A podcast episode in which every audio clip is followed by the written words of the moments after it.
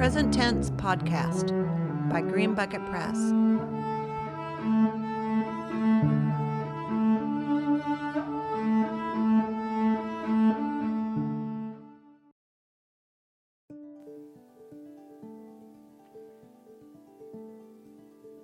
A word from Green Bucket Press.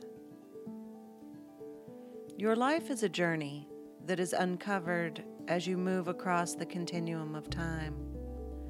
In our new children's book, The Daring Egg, we take a journey of reflection and discovery about what it means to be different and to explore the power of our inner landscape. The Daring Egg features the gorgeous illustrations of artist Lynn Buchanan of Fairhope, Alabama. To explore and to order The Daring Egg and other creative products by Green Bucket Press, go to greenbucketpress.com backslash workshop. For more information about Green Bucket Press and Present Tense Podcast, please go to greenbucketpress.com. And if you'd like to reach out to us on email, please do so at info at greenbucketpress.com.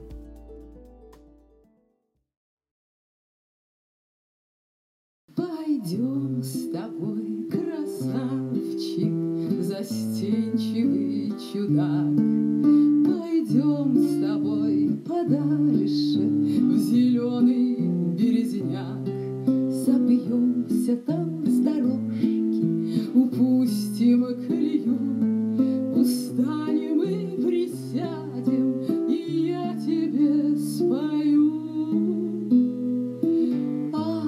зачем я не лужайка, почему я не лужок?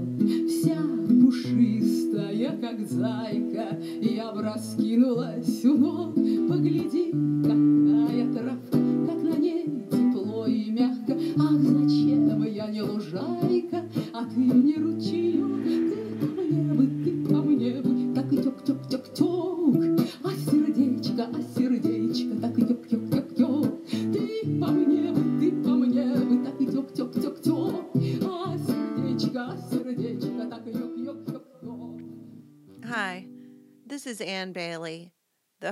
of Present Tense Podcast by Green Bucket Press. If you're lucky in life, you meet a person whose story gives you a new perspective.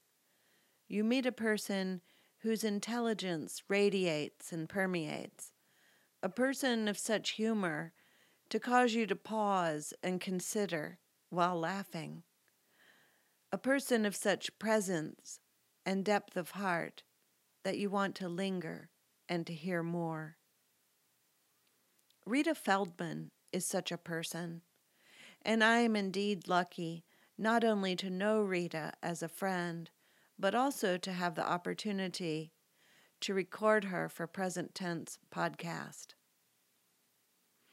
We are all living parts of history, each and every one of us.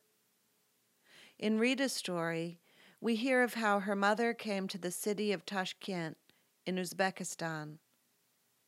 In 1941, German forces were invading the Soviet Union, and the Soviet government decided to evacuate millions of people, part of their human capital, into the interior of the country where they would be safe.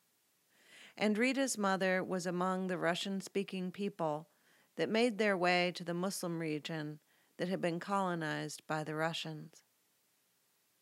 Rita tells us of the power of the population of evacuees and the kindness of the Uzbeks to her traumatized family, most of whom had been killed. And then in the 1990s, after the dissolution of the Soviet Union, Rita was part of another relocation process, this time to Birmingham, Alabama. I met Rita in 1998. Our sons were at theater camp together, and they became friends. Their friendship brought Rita and me into a proximity that remains into the present. So thanks to Rita's son, Max, and to my son, Edward. On our website, greenbucketpress.com backslash present dash tense dash podcast, you can see photos of Rita, find out more about her work doing family constellation therapy, and also watch a video of Rita performing Russian bard music. In this episode, we hear Rita singing and playing guitar as well.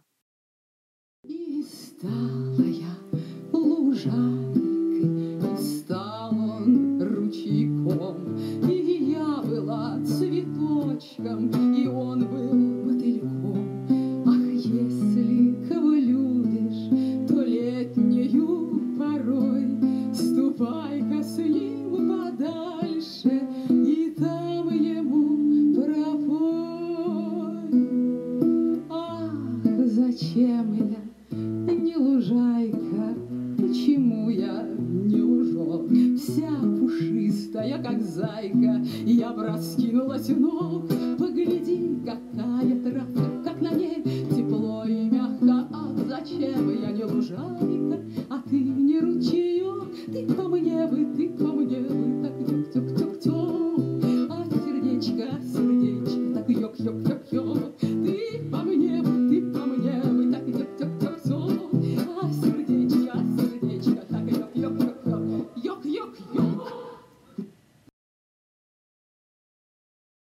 Rita Feldman. I'm uh, I I I am and I hope I am Anne's friend.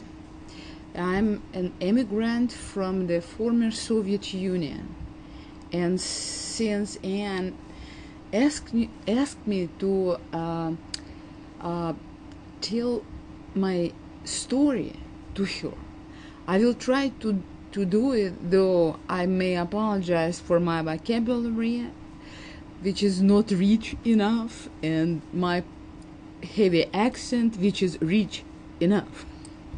All right, and do you want to ask questions? Okay.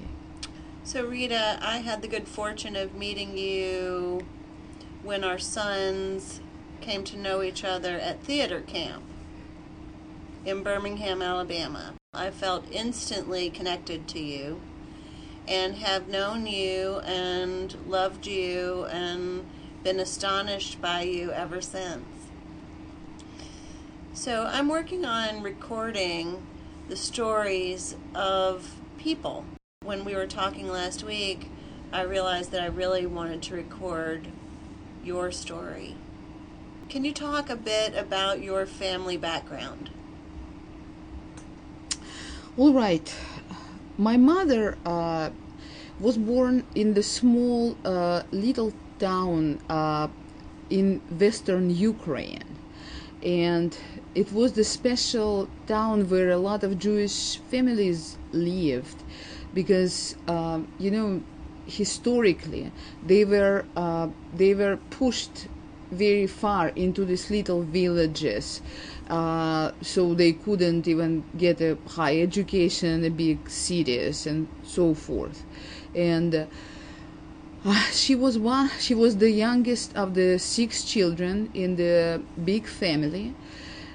And she um, was a student in some dental school something probably like uh, it's not a big dental school. It is like for dental assistant or something like that in a neighboring um, neighboring little another little town which had this school, and it was the time when.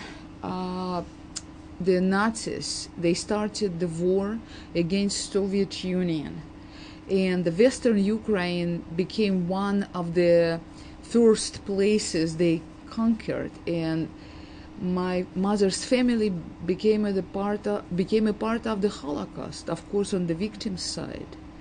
Um, her brother, her older brother, died in the first days of the war on the battlefield because he he was uh, drafted to the to the regular army, and uh, her her family, which are mother, father, um, and uh, her another brother and a little niece they all were just killed by nazis.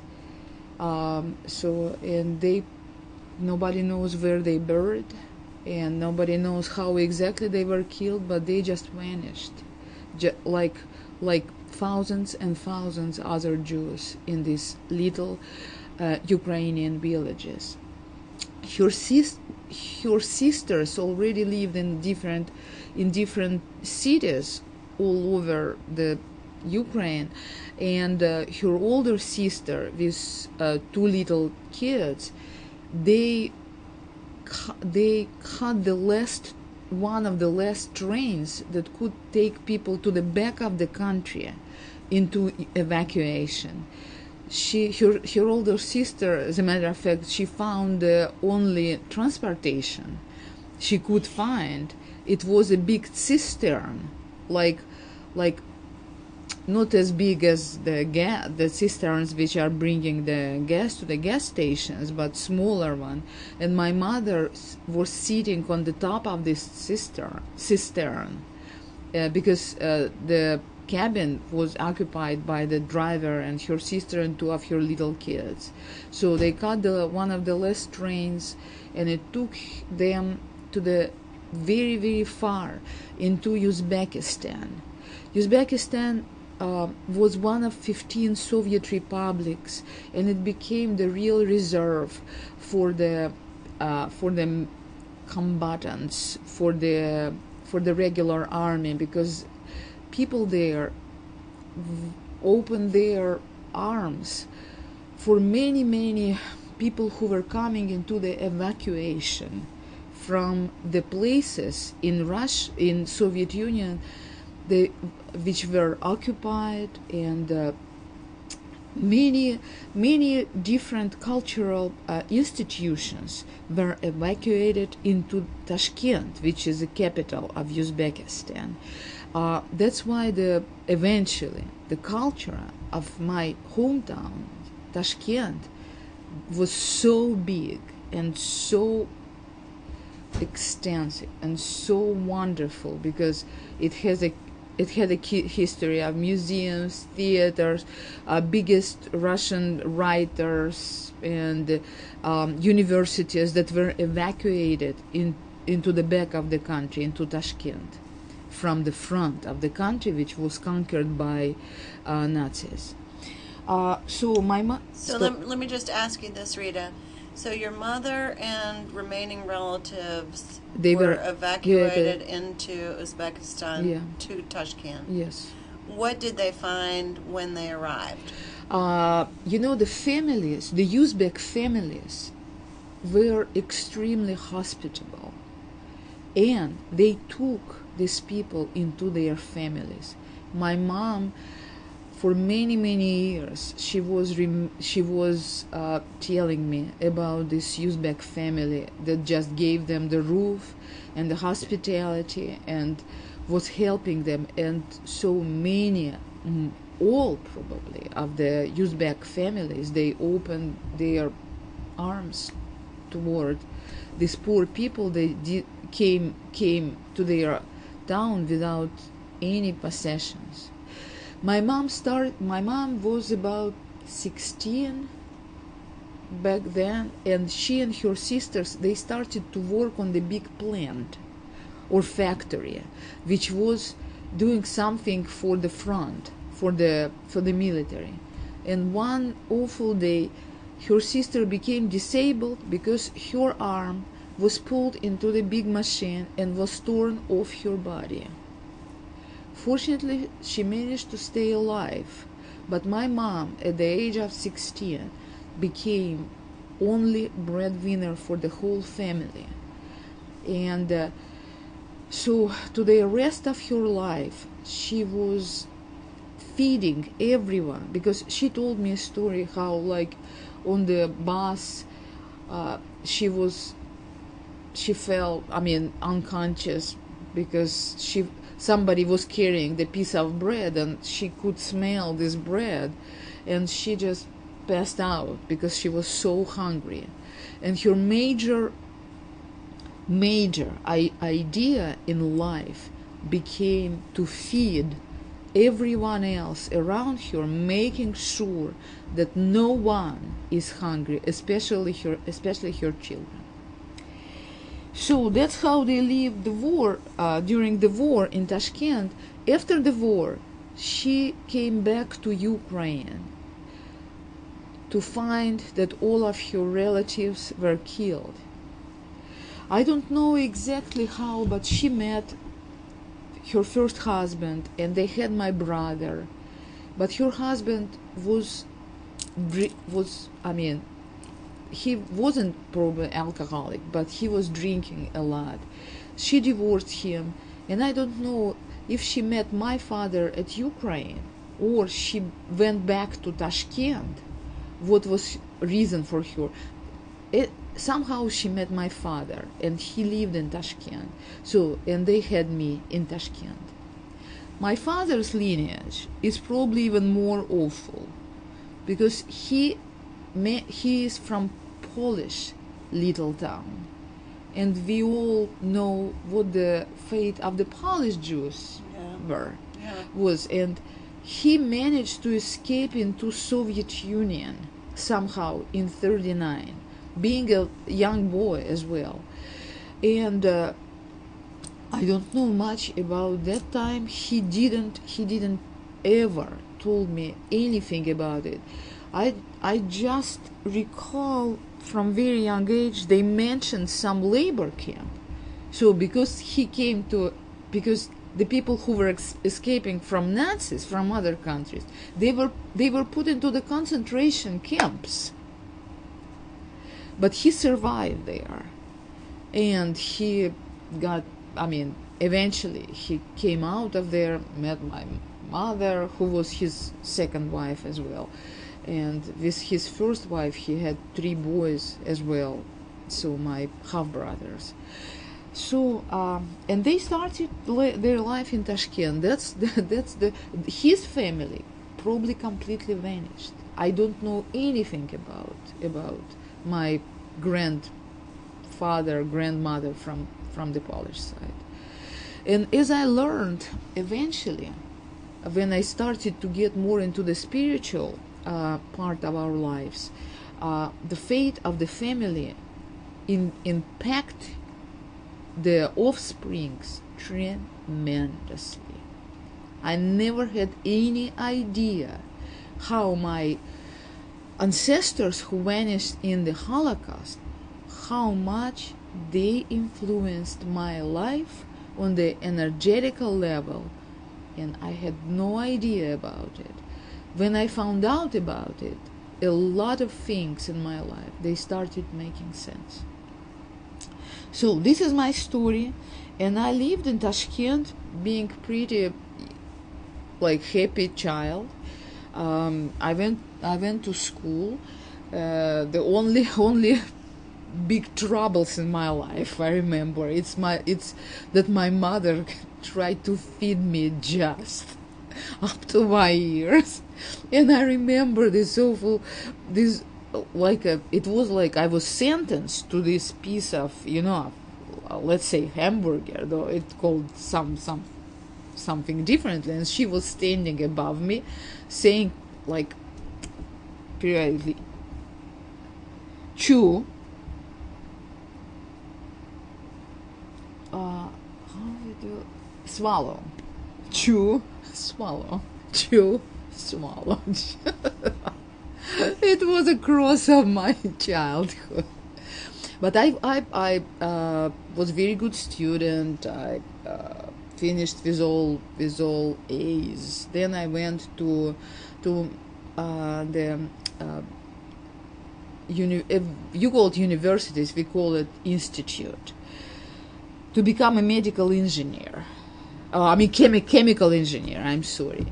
And though I hated this profession from from the very beginning, but in this institute, it's Polytechnical Institute, I became an actress in their student theater.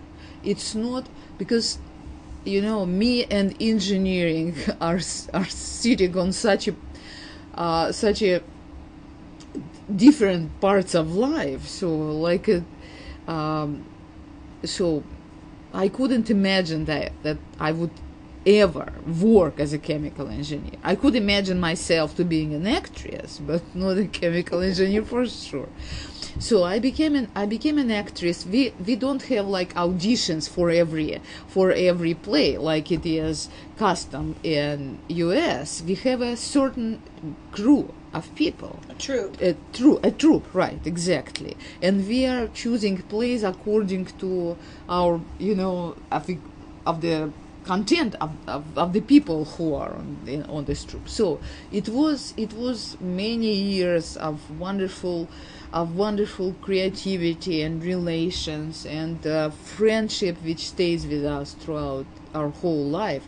As a matter of fact, my best friends who moved to to US eventually, they are from my theater as well. It's a couple which are you know like theatrical couple, husband and wife.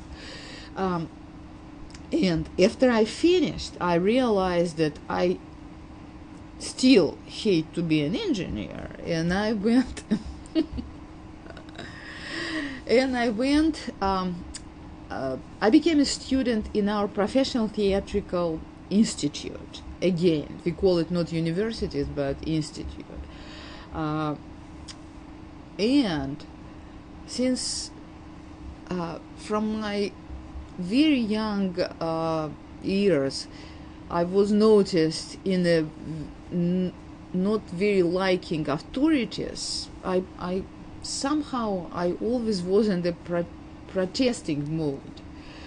Um, not all, it's not always, but I just I just cannot stand any unfairness, and in the in after a year of being in this professional theatrical school and after one case of extreme unfairness to someone else uh, from the from the master of our of our group stu- student group and I raised my voice and I protect I kind of tried to defend this person. I was kicked out of this school. Too bad but but yeah it it yeah i have some problems with unfairness of authorities. And so, Rita, at what point did you become a tour guide? After that because i was looking for some creative profession. After a few months of depression after i was kicked out of this theatrical school i started to try to find uh, the ways to express my my just ur- burning desire to say something to people to communicate with them. And i went to the school for the tour guides and i finished the school for the tour guides. And uh, um, i became very very much appreciated tour guide I, i'll tell you because a lot of my tourists they i, I took people to i mean I, I was giving them excursion in Tashkent because we have Tashkent is very ancient city, more than 2,000 years old, have beautiful sightseeing. Also, I took them uh, along the Uzbekistan to other cities, which are really they are under the protection of UNESCO. A lot of a lot of sightseeing there. There is a lot of, of things to show in Uzbekistan. And at this point, I met a group of people who sang and play guitars and play and play the so-called we call bard music. It's not your bluegrass. It's not exactly the folk music.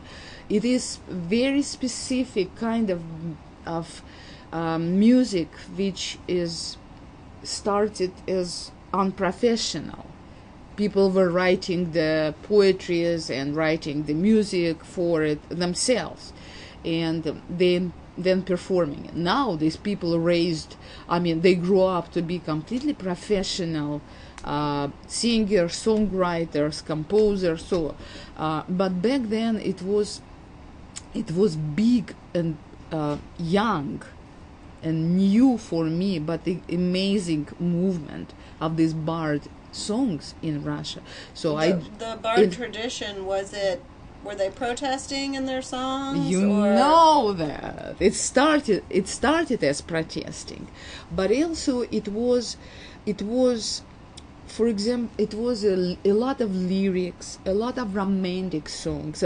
But the main idea in these songs, it is very rich lyrics, from the either people who were writing these songs they became wonderful poets or they would take already existing amazing poetry because Russia, of course, has just a tremendous story of the literature in, and poetry, and they would write the music for this. So it we are talking about the virtuoso guitar players already Rita, what were people protesting in the early protesting days? about about in this in these songs they were protesting about what wasn't in their opinion fair in in Soviet Union.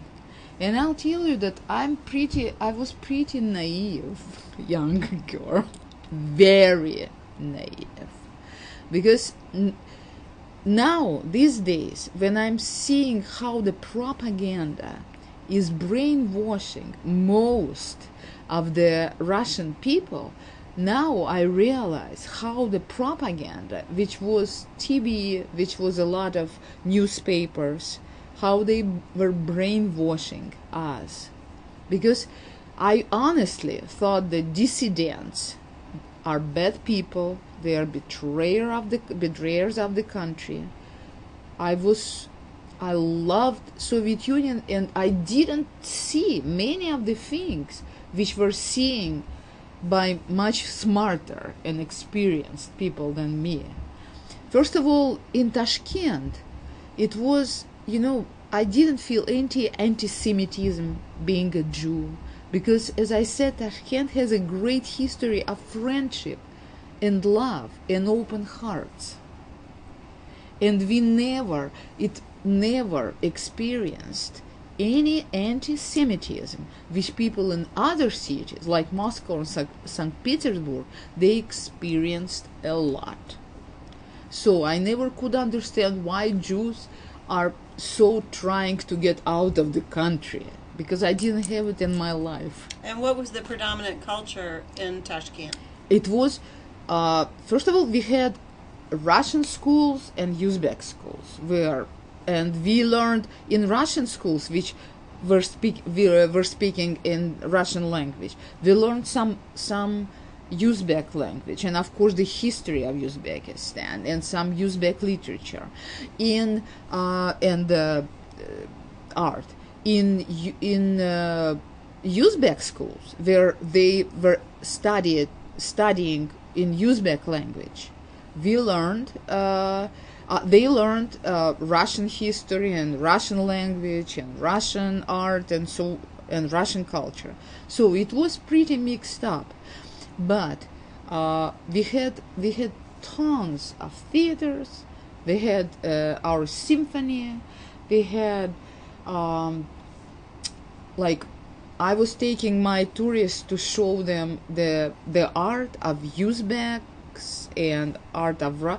We had amazing museums, so cultural level was very very high, and all of it was pretty much mixed up. Uh, we didn't have any, as I said, till the Soviet Union fell apart. We didn't have any problems I had a lot of friends among Uzbek guys. So what changed? When Soviet Union fell apart, Soviet Union had 15 republics. Russia was the biggest of them. Then was Ukraine. And most of the people are Ukrainians, but there is always the mix of the people. Then Belarusians, the majority Bela, in Belarus, Belarusians in for example armenia majority are armenians in uzbekistan majority were uzbeks which belongs to turkish ethnic group. Their native language is like uzbek which is like turkey turkish language. And when uh, Soviet Union just gave birth to these 15 independent countries, in every country it was the question about the who will now get the power because the power of the Moscow stopped above all of these local powerful leaders of the country. So, and they started the war for a power. You know how the Churchill said it is the it is the war uh, of the bulldogs under the under the rug, and be- we we were a victim of this war because they started to blame every eh, blame people who were not Uzbeks who spoke the Russian language. Because they said it's a national country it's for us for Uzbeks. That just our nationality should live here. And they started to push all others who spoke it wasn't um, like jews or or something so it was people who spoke russian how they started to do it they started to push them out of the country. They started to switch schools to just uzbek schools. They started even to switch computer programming to uzbek language. They started to uh, uh, close russian tv stations uh, radio stations, newspapers, which were working uh, using Russian language. So, and people started to leave the country. Plus, it was a groups of, of young, uh, under influence people who could started to, you know, throw the rocks into into our backs, or um, and screaming get out of our of our territory so it was it started to get pretty scary and people started to leave uzbekistan i mean russian speaking people. Almost all of my friends they moved wherever they could. Uh, it was russia itself. It was uh, russian cities i mean. Uh, it was uh, Germany, Israel, and my brother he applied for the visa um, with American government, and since Uzbekistan was such a hot spot, he was give his family was given a visa as political refugees, and when they arrived here, he his family was sent, was placed into Birmingham, Alabama, because um, he came here through HIAS, which is Jewish organizations that sponsored, uh, like, were buying the tickets, loaned the tickets for Jewish families. They helped the Jewish families to get out of the places where they were oppressed. So they came here by HIAS and through HIAS and HIAS was distributing people to the uh, to the cities which were sponsoring them and Jewish Federation of Birmingham just started sponsoring Jewish families and that's that's how my brother ended up in Birmingham, Alabama which for me was devastating revelation did you try to go to move somewhere else, Rita? Um, we first of all we couldn't go anywhere else. They, my brother, sent our papers to to Washington, to Department of Immigration and Naturalization, and uh, we couldn't go anywhere else but to here. And I cannot even describe you the level of the shock. I found myself arrived I mean, after arriving to Birmingham. Actually, it probably would be a shock if I would arrive to anywhere else. Um, first of all, I I didn't want to to move. I was resisting as much as I could because by the time I already was deeply in the spiritual life in Tashkent. Tashkent was the center, the capital of the spiritual life of the whole uh, Central Asia uh, of the this this area of the Soviet Union. I already was Reiki. Um, I mean, for people who don't know, Reiki is is the healing system eh, which which is dealing with the um, energy, the universal energy for healing people. I was very deeply into the wonderful um, kind of meditation which changed my my life once and forever. Um, we lived our my group of people who I, I, I was taking the ushu which you call Tai Chi, Tai Chi here, Tai Chi Chuan. And we had an amazing group of people who were experienced this feeling of highest love and highest what we we call it God's love. It's a level of of unconditional love which was so amazing. I was just like immersed into this ocean of love which was around me. By the time I already got married, I had my uh, son who was three and a half, and I I thought, and it became actually the truth that it will be a big tragedy for me to leave this amazing feeling and amazing happiness I had in my heart and move anywhere else because I thought about US as about the material true country. So uh, I, I spoke I spoke English. I learned I learned English, of course, with my in my school starting probably I don't remember exactly fourth maybe grade and then I learned English through my uh, institute, but it was mostly technical. And then I had a uh, a year of tutoring, and I had an amazing tutor. He hammered into my, he hammered the English grammar into my mind so good. Your brother filed papers for you to come to the U.S. So moving somewhere else in wasn't possible. Russia. My mother first of all she wanted to join to join my brother. And since she my mother was a crazy jewish mother she could she could bend according to her to her ideas about life. She could bend everyone else around her just uh, to the way she wanted it to be. I didn't think we could resist anyhow. And we didn't have any anywhere to go. At least my brother already was was settled somewhere. So we thought it would be some kind of foundation.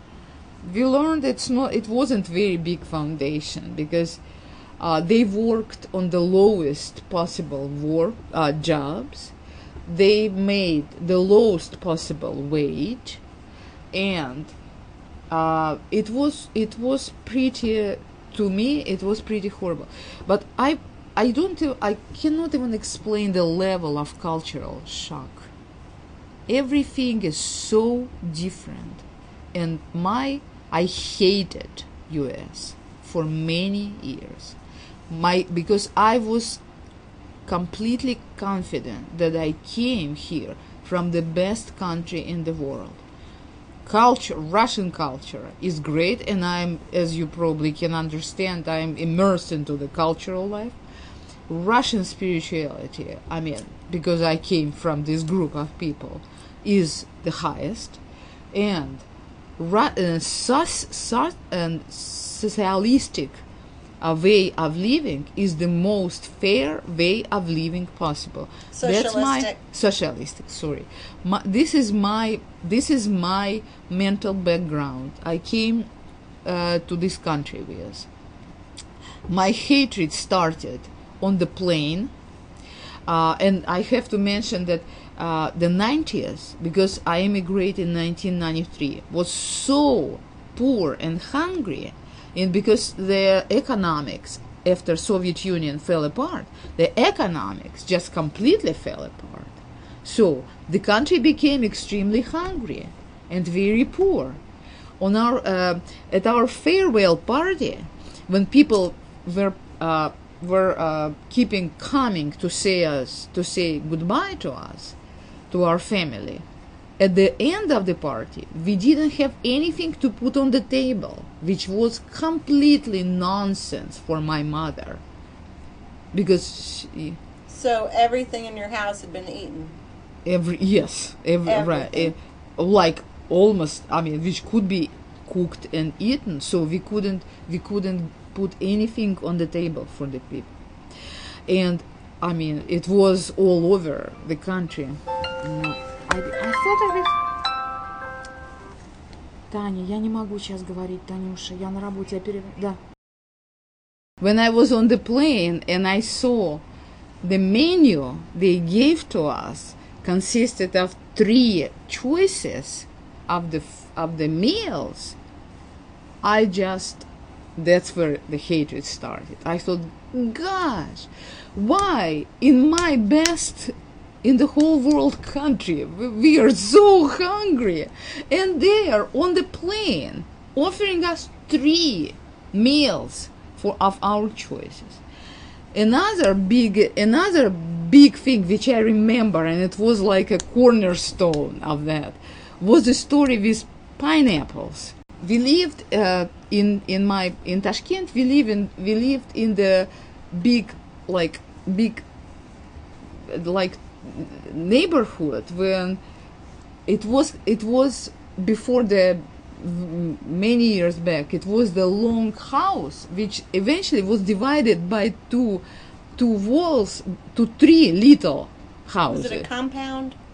it was like you you you say yeah I don't know exactly what is compound but imagine if you are townhouses. But of course it wasn't townhouses. It was it was tiny little houses they wouldn't wouldn't stay separately. They right they have one they have one wall but anyway it was we were we were very close with our neighbors but one of our neighbors son he was a scientist. He was invited to some some foreign country to uh, to lecture and he brought from this country he brought a pineapple and we as neighbors we were given the piece of this pineapple to try.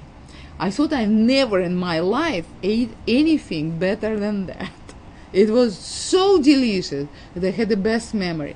So here i'm coming into department store and i'm seeing the the uh, cans of these pineapples. In one can pineapple sliced horizontally. In another can pineapple sliced vertically and in third can pineapple crushed. But this world was full of pineapples. Your and my world. yeah my world best world in in the whole world was just starving without having any pineapples. And um, I felt my country so offended that I needed to protect it. And in my mind, this unlike unliking of U.S. settled for many, many years. I'm uh, not everyone is this way. I was just very dedicated. It depends of uh, how how deep your roots are into your homeland. My roots, as I learned, were very deep, especially in the Russian culture, which I was missing here tremendously. Plus, I always I always like try to define the difference between American people and Russian people. I have to say that I was always surrounded by amazing people. Amazing. My friends, part of them are from my uh, like outdoor trips, which are very special people. other part is from the creative world of theater and music. Uh, the third part are just very selected people from my early childhood who are amazing people. So, very rarely in my life I met someone who is not wonderful. You know, in my my friends all are uh, joking about it because they are saying that Rita always just in, in my in my uh, gradation, you know, uh, how I place people, th- there is either he's genius, he's amazing, or I mean, I don't deal with anyone else. either amazing or nobody else, because I love to see. This is, I think, it's a part of my personality. I love to see good in the people, and I think when you are bringing up great sides in the people. They are answering you just the same. They are showing you they are wonderful side. Or if you see it is impossible, you just you just step away from these people and you don't deal with them anymore. Because I I'm I because I learned a lot of cosmic law and the spiritual law and I never judge people. I understand that we all are on the on the very different steps in our uh, spiritual growth, and if somebody does something bad, awful, and so forth, they are on the lower steps. They will grow through their other next lives, but you don't need necess- you can give them a hand but it's their i or i don't know i'm not in position to give my hand from the you know from the steps above. But i always know who i can deal with who i cannot deal with. So you were saying though that that you partially had um, a negative view of being in the U.S. because you were clinging to a positive view that where you'd come from was the best, even when there was evidence that possibly that wasn't as true as you had thought. So you clung to it even more strongly. I start. I found. I found the uh, window of opportunity for me uh, to deal closer with the Russian culture because I became like a local local person in Birmingham, Alabama, who is uh, uh, organizing the concerts for people from Russia, former former Soviet Union, who come here to perform their songs. So, plus I went.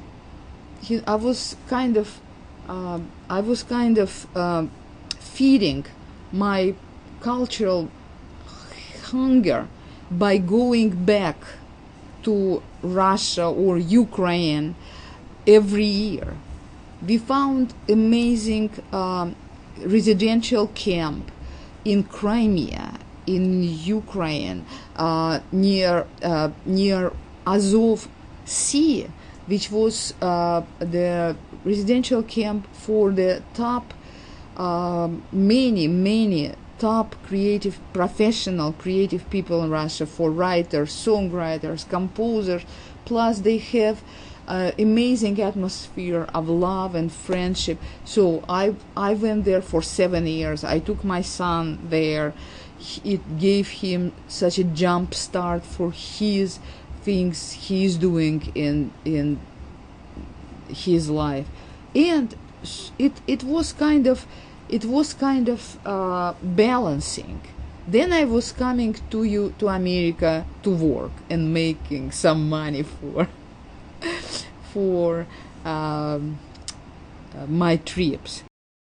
My my opinion about America changed a lot. It started changing radically in in 2014 when Russia openly started to do all of these horrible things, I learned to be personally responsible for my life. versus in Russia we have a very paternalistic point I mean views. You know we relied on someone to uh, solve our problems instead of ourselves and if in the beginning I was considering it the horrible side of life so i'm just on my own.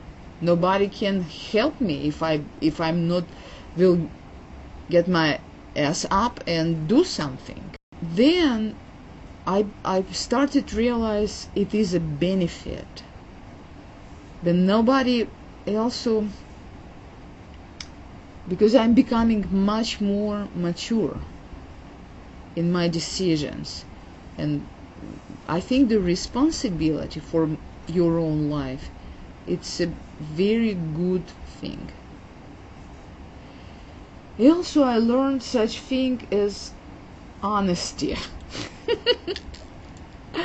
because see, uh, back home, where we when we didn't have anything in our or we didn't have any many possessions and to get anything in the stores it it meant to go through the tons of of different uh, black mark you know like under the counter uh, communications and bribes and so forth.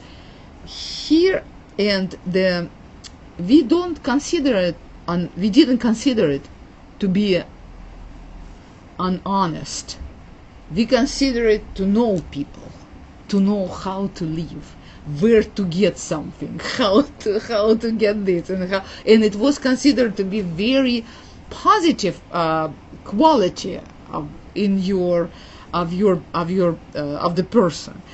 Here i learned that here i learned this simple but very fundamental honesty. I'll tell you this the lead, just a little thing which happened yesterday.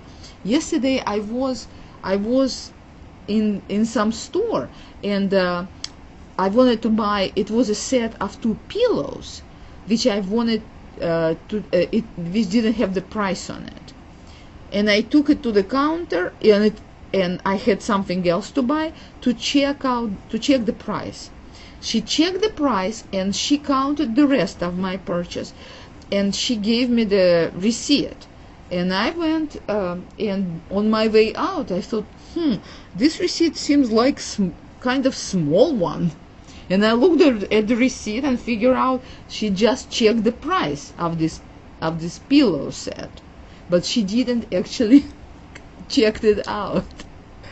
And I had the second of the temptation just walk out and do and get these pillows with me but I turned myself around and I went to the cashier and asked to to uh, check out these pillows because it was a mistake that she didn't do it. So and very satisfied by myself, I went I went out, and this is small things which are becoming in your core because now in Russia the ability to lie not to lie how to i don't know this word probably to do something bad to your partner in business or to to take how how do you formulate it? When you to are con. to con? Yeah i don't know this. From conning? Yeah. No, not con, not cunning, but to con, which is to trick someone. to trick someone yes it considered to be uh, you know very, very you consider to be a good businessman I think that's also pretty prevalent here, Rita, at certain levels. at certain levels not on the small levels when because some very often i i i learn how to trust people in such things if if my client forgets the check i'm just giving i'm just giving her my address. And she eventually sends me the check. No uh, it was it was no one time when people just uh, took advantage of me and they didn't didn't pay. Because i'm very trusty and uh, uh, the life in America is so is created so much for the people, for people. You probably don't even know, uh, don't even uh, realize how much in this country is created for people. The one of the examples is your infrastructure because I travel a lot and when you when you see the gas station like uh, on every single mile and in this gas station you have a, a clean bathroom. restroom. And uh, all what you need to buy if you if you need something starting from from some medicines to to anything for your car and so forth it is it is uh, pretty amazing. Uh, also this pineapples in a different in a different kind of slicing. It's it's another like symbolical thing. But russia is changed in this in the material um, the russian material life changed now a, a lot now because they they have a lot in their stores probably just as much as you have here when they started this horrible propaganda on the Russian TV and they zombied most of their most of their uh, population. They started they made people to think again that Russia, Russia became completely imperialistic. It it just puts in the people's minds that Russia is surrounded by enemies that uh, of course it is the best country in the world it's most fair and the president is the best president in the whole universe and i'm just they have not, most of the people they have not seen any other country they have not seen life in the other countries This They- is sounding a little bit familiar, Rita.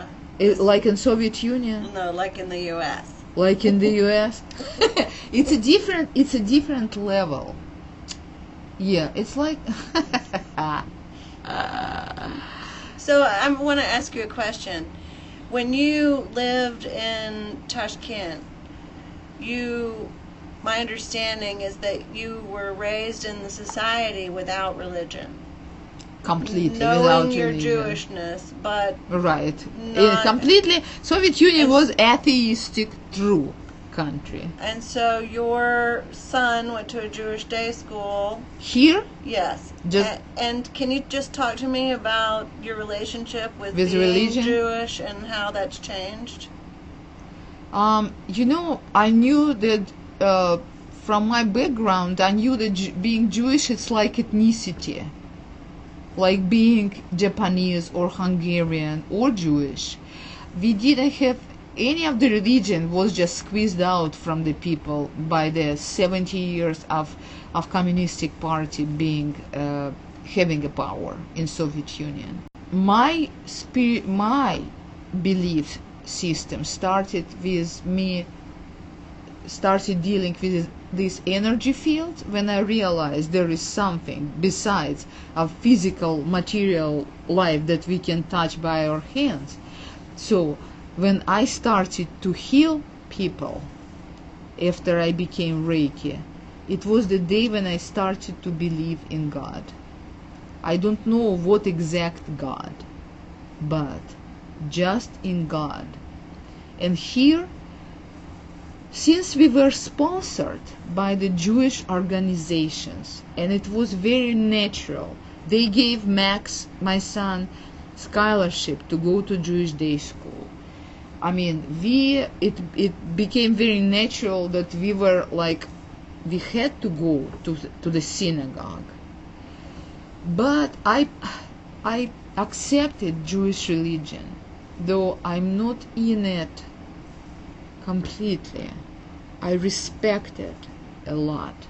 One of my friend, friends who became a Hasid when he was 49 years old, and also he is one of the most amazing theatrical di- directors in Russia, and I met him in U.S.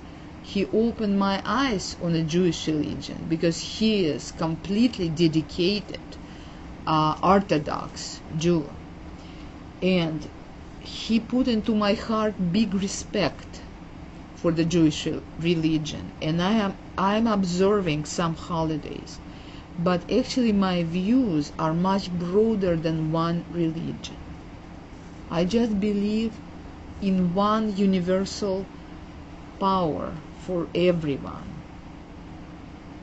And I think it's my personal idea that all the religions were brought to the people by the masters, like Jesus Christ, by the big teachers, like Moses, like Muhammad, like, of course, Buddha, because they were brought to different places on the earth according to maybe their, you know, readiness for accept such and such belief system. So you've recently, in the past few years, really grown from being a host or a manager for artists coming to Birmingham, and you really moved into the realm of being a singer uh, and guitarist yourself. So, can you talk about God manifesting in your in your life as an artist? I'll tell you that supreme power can give you can give you the uh, the capability or abilities to do something but to get it to the stage in my in my case it requires a lot of work. And uh, I I love to sing. And I I I'm doing better and better. I have a wonderful teacher in Birmingham, and also I'm I'm I started to take lessons from the wonderful Russian teacher online, unfortunately, because she is not here. It takes a lot of work to bring to life what God uh, to manifest, as Anne said, to manifest you need to work. To manifest something you need to be in it. You need and is smiling. she probably knows what I'm talking about. she does. I was helpless in the American life, and sometimes I would do just unacceptable things which I didn't even realize are unacceptable. It was a story of how I started to do massages uh, using the olive oil because I, I know the olive oil which I never tried even. I never even I never even dreamed to try it being like living in Tashkent. We just we just could we just heard, heard of this oil because it's best oil in the world. And when here I had my I feel I, I became a massage therapist completely on my own. I couldn't I couldn't ask anyone questions because I didn't have any massage therapist in my in uh, surrounding I mean uh, near me. So and I went to the store and I saw this these shelves full of the pure olive oil. I bought the olive oil and I started to do my massages on the olive oil instead of any of this wonderful uh, Oh beautifully smelling creams or other aroma oils. And i remember my first client who was just looking back where i was massaging his back and smelling it. What are you using here? And i said pure olive oil. He just went oh my god. But I figured out that I need to wipe him because before he will put his clothes on. So I got the paper towel and very thoroughly wiped his back with the paper towel. I mean, uh, of course, I've never seen him again in my life.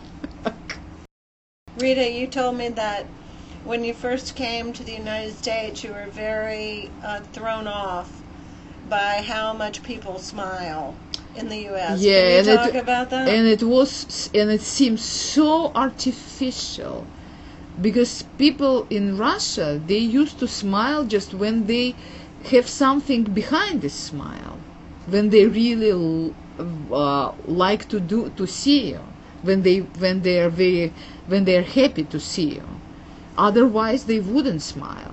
That's why for foreign uh, tourists, for example, uh, coming to to uh, Russia, people seem very very uh, you know sad because they are not smiling toward you. Now I very much appreciate this smile, though I know probably nothing is behind it. But it it it of course it is it gives you the some kind of credit in the communication with this person that they are not doing any harm to you they're not going to do any harm you know recently i was uh, i was dealing with uh, some uh, group of people who came here for Maccabi games. It's big Jewish games.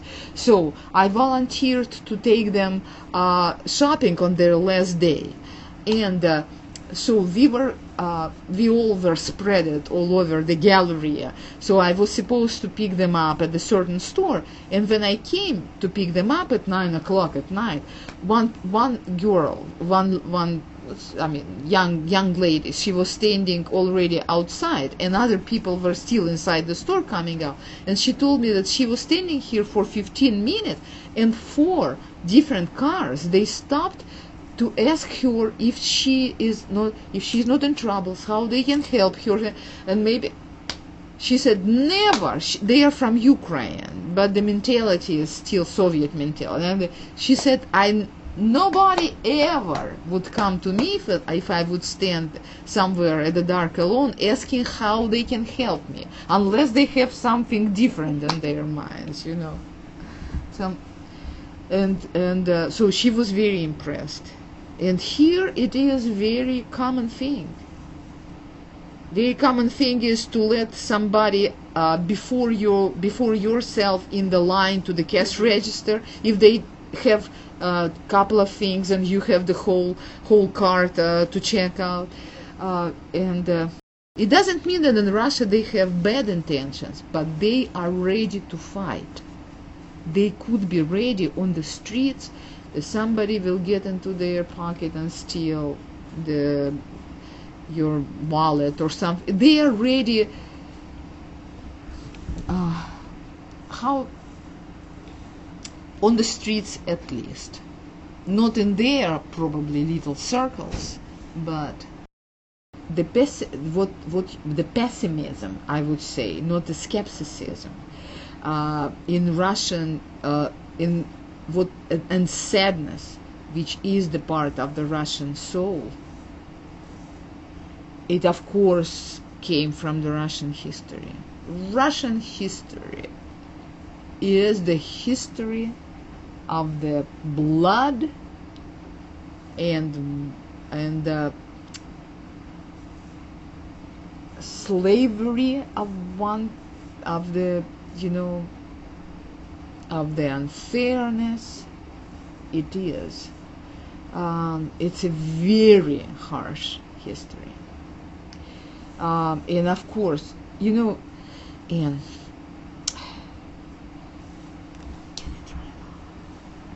You can hear that Rita just asked me to turn off the tape, and I did.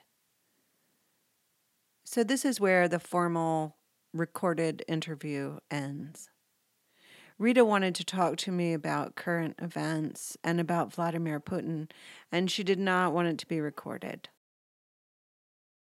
To see photos of Rita and to watch Rita performing, please go to greenbucketpress.com backslash present dash tense dash podcast. To listen to other episodes from our first season, you can subscribe to Present Tense Podcast on iTunes or listen online at greenbucketpress.com backslash present dash tense dash podcast. Your purchase of Green Bucket Press products helps to support this podcast.